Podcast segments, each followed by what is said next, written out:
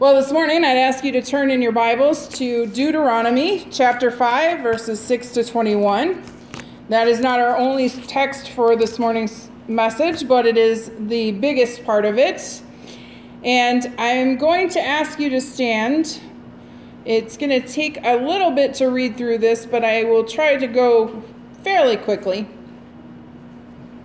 Uh, the Deuteronomy chapter 5 verses 6 to 21.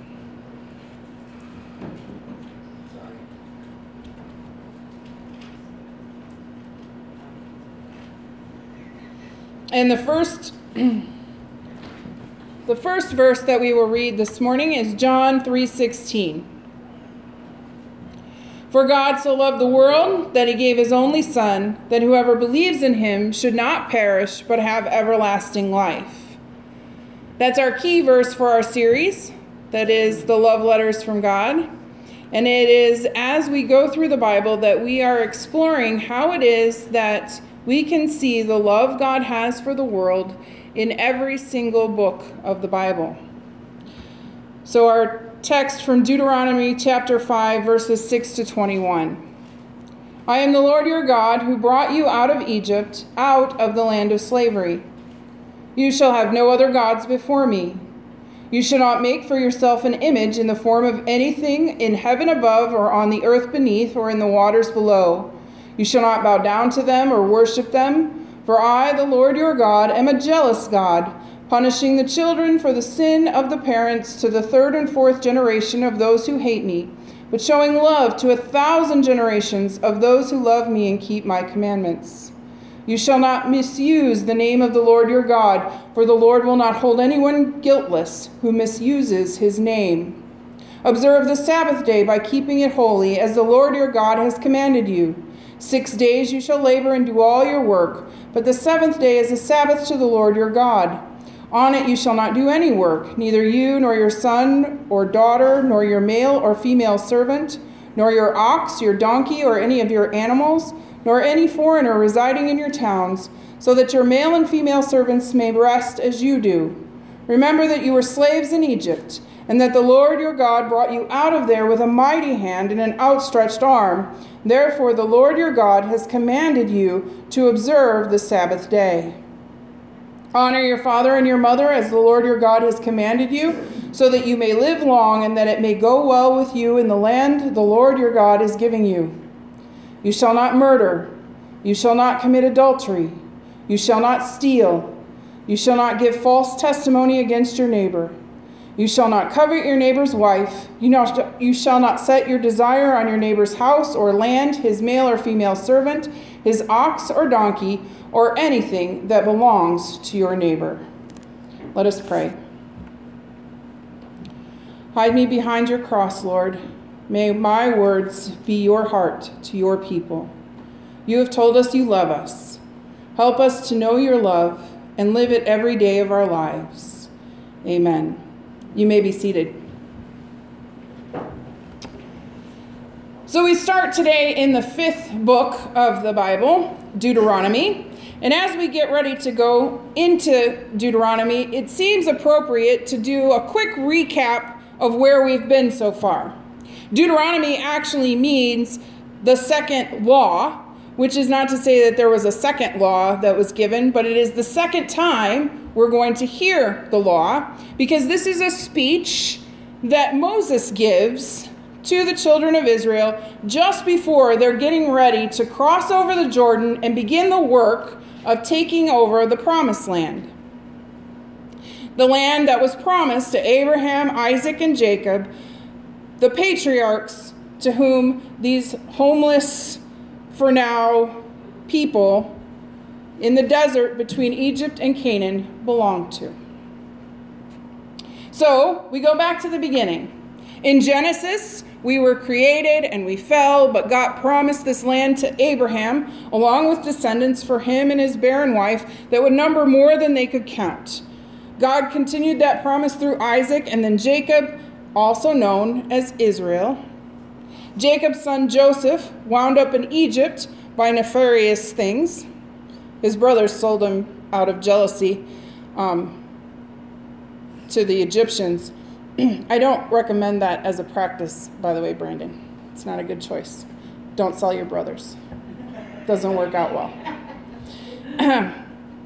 Joseph eventually, after false accusations in prison, reunited with his brothers and rescued them from famine by bringing them all to Egypt. In Exodus, 400 years later, Moses was born into a nation that had become pretty large and was enslaved to the Egyptians. Moses had some missteps of his own, but he ultimately led the children of Israel out of Egypt, across the Red Sea on dry land, and then to the foot of Mount Sinai. There the people received the law. There the people rebelled for the first time by forming a golden calf and worshiping it.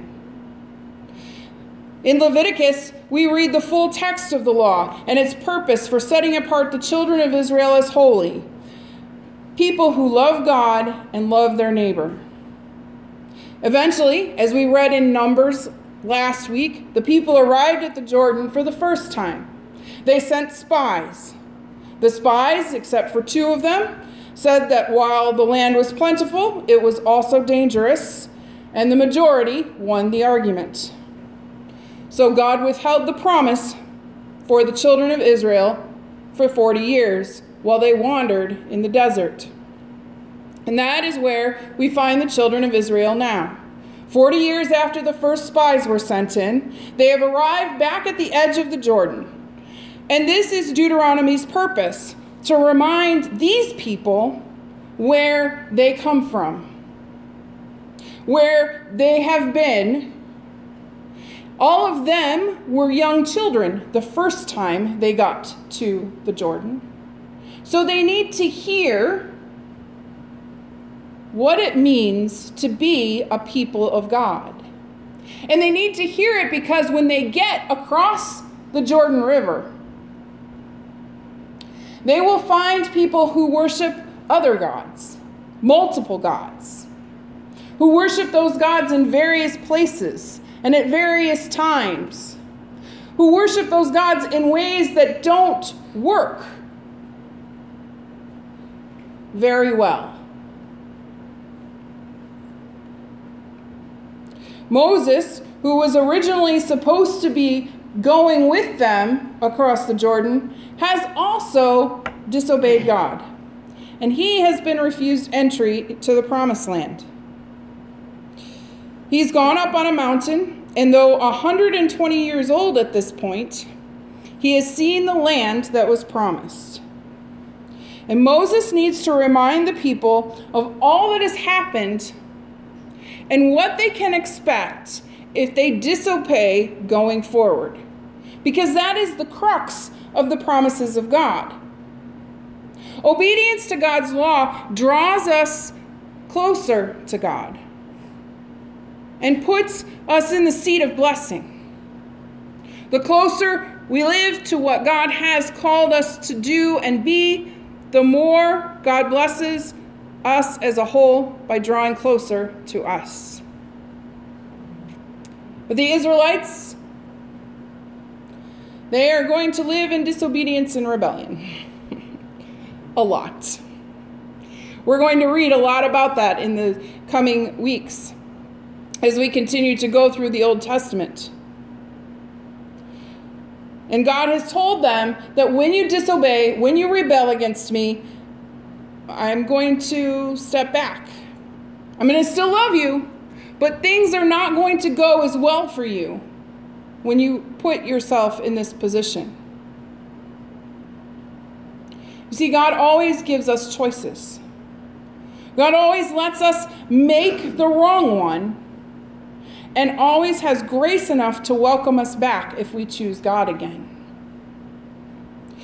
Interestingly, the story that we read from uh, 2 Samuel this morning is one about such a disobedience and rebellion.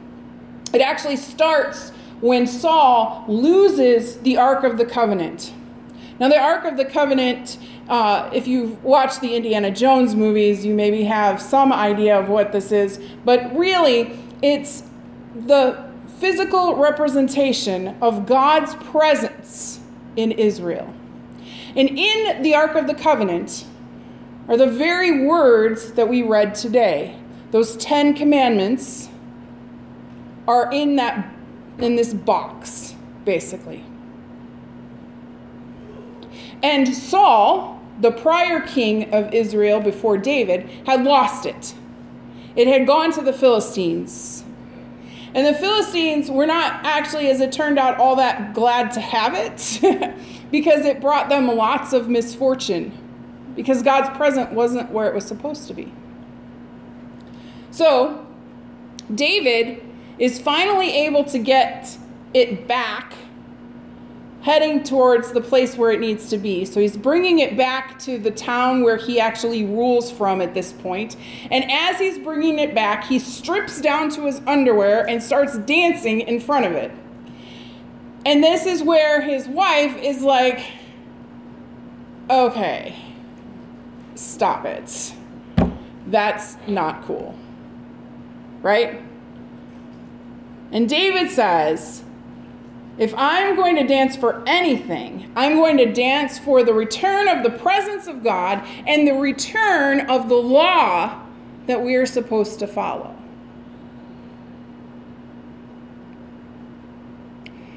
So it is that David gets the law back to where it belongs. But at this moment, God is telling the Israelites, I know you're going to screw this up. But before you do, I'm warning you now don't. Because it will always be better for you if you follow the law.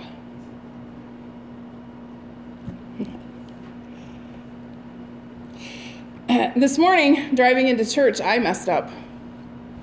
Um, I drive in from Georgetown Road, and then I usually turn at St. George, whatever, whatever the road is. It's 5,000. Whatever the, that road is, I come in, I go to the second stop sign, and I turn, and then I come up on Cemetery Road, right? But this morning, I was on the phone with a friend of mine as I was driving in, and I turned at the little road right before, right after the Walmart, where the first stop sign is, because I wasn't thinking. So then, when I turned onto the other road, um, the speed limit there is ridiculous. Um, and of course, I wasn't paying too much attention right up until I drove past the police officer who then pulled out and turned on his flashers. And um, yeah. So I screwed up. I should have gotten a ticket. I was entitled to a ticket, but I got a warning. And that's grace. And that's what God does over and over for the Israelites as they make their way across the Jordan and into the promised land. And we're going to see that over and over as we read through this. This is the way God shows his love. They screw up, he draws them back. They screw up, he draws them back. They eventually get exiled and they lose their status as a nation, even at different points in time. But every single time, God has a way back for them until finally, it's Jesus. But the reason God gave them this whole speech in Deuteronomy, and if you read Deuteronomy, it sounds a lot like some of the other books that we've already gone through. But Deuteronomy is basically a, a recap of what they know of the law, and it's given back to them. And it was to remind them of their promise to obey God at Mount Sinai and to give them another opportunity to hear the whole thing as a people, to warn them. This morning's warning for me wasn't the first one I've gotten in recent months. Um, this may be why my husband was collapsing in his pew as I told that story. Uh, but a couple weeks ago, um, I was speeding on Second Street in front of the school, and uh, and actually, if it had been uh, like 15 minutes earlier, it would have still been a school zone, and I probably would have gone to jail. because I was a lot speeding. But, um, because uh, I for never mind. Um, but I got a warning that time as well, instead of the ticket that I really deserved. And again, this morning I messed up again, and I will try harder not to do it going forward. But I forget to think about speed when I'm driving. Or I think I won't get caught. But the truth is, at some point, I'm going to actually get the ticket I deserve if I keep speeding. And I won't have any excuse about why I got it. I will have deserved it. I've gotten plenty of warnings, that's for sure. And the children of Israel are the same. They're getting this warning. They will get others. But still, they were going to mess it up and they were going to get it wrong. Even mm-hmm. with the warnings, they were going to rebel. And you, you know, a lot of people look at the Ten Commandments, which we read this morning, and they see them as a cage, a, a thing to hold them captive, a restriction from doing fun things. But the reality is, they're a guardrail. They keep you from going off the edge. Because God's judgment for us isn't just about being committed to God, it isn't just about eternal stakes, but it is about avoiding some of the consequences for bad choices. It's about what happens to us and in us when we make those choices. When I speed, I don't just risk a ticket, I risk an accident. I risk hurting other people. That's why those rules are there. And when we violate God's law, we risk all kinds of things. So the rules talk about putting God first, about worshiping God appropriately, and then taking that and not hurting other people. Like I said before, God knew the Israelites were going into a land where idol worship was devastating and horrible. They sacrificed children in fire to their gods. Worship involved rituals that defiled bodies and hurt people. And God knew that these practices were not just disrespectful to Him, they weren't just disrespectful to God but that they held the power to ruin the children of Israel as a nation of people who stood apart from the rest of the world and lived in a way that was kinder and gentler than those around them. Here are the rules again You shall have no other gods before me. Worship God alone. You should not make for yourself an image in the form of anything in heaven above, or on the earth beneath, or in the waters below. Don't carve an image for God. God doesn't have a form that we can wrap our heads around. Don't misuse the name of God. Don't say you're doing something in the name of God that violates God's laws. Observe the Sabbath day. Let yourself rest. Take a break. Honor your father and your mother. Paul tells us that this is the first commandment with a promise. When you honor your father and your mother, the Lord promises that you may live long and it may go well with you in the land your Lord is giving you. You live longer if you obey your parents and respect them. Then things turn from the immediate people around us and ourselves to the people around us. You shall not murder. You shall not commit adultery. You shall not steal. You shall not give false testimony against your neighbor. And you shall not covet what your neighbor has. All of those things not only protect us from horrible things, but they protect the people around us. When we talked about the law in Leviticus, we talked about how God's law is always vertical first. It always puts us in right position with God before anything else can happen. We have to be worshiping God first, it has to be vertical. And then, when that part's right, it can go out, it can become horizontal. God's protection for us against consequences includes caring about what happens to other people because of our relationship with God.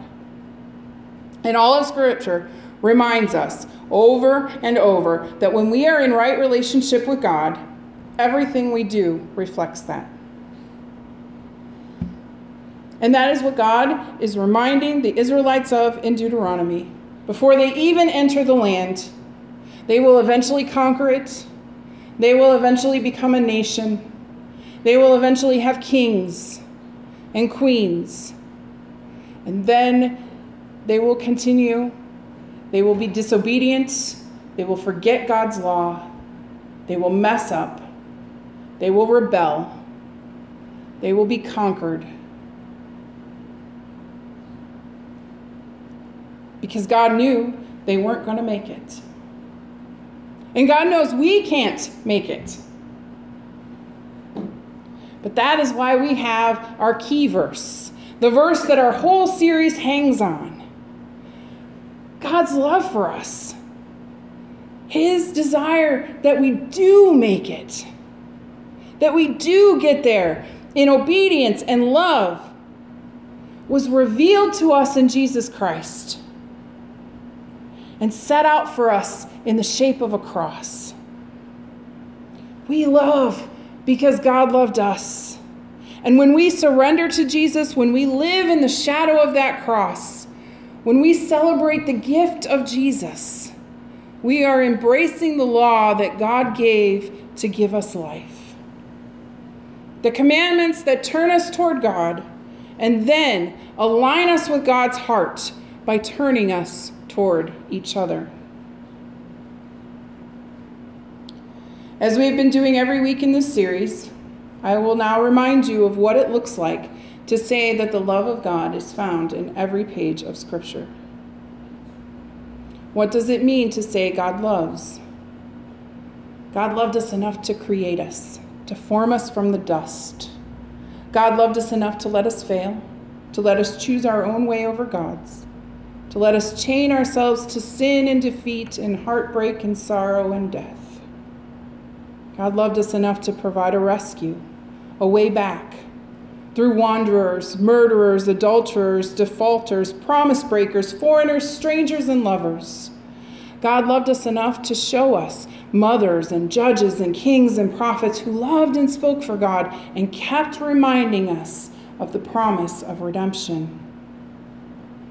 God loved us enough to show us how evil and wrong continually mess things up and how obedience to God fosters holiness and bestows blessing. God loved us enough to send us Jesus, the only begotten Son of God, to preach and live peace, grace, hope, joy, and love.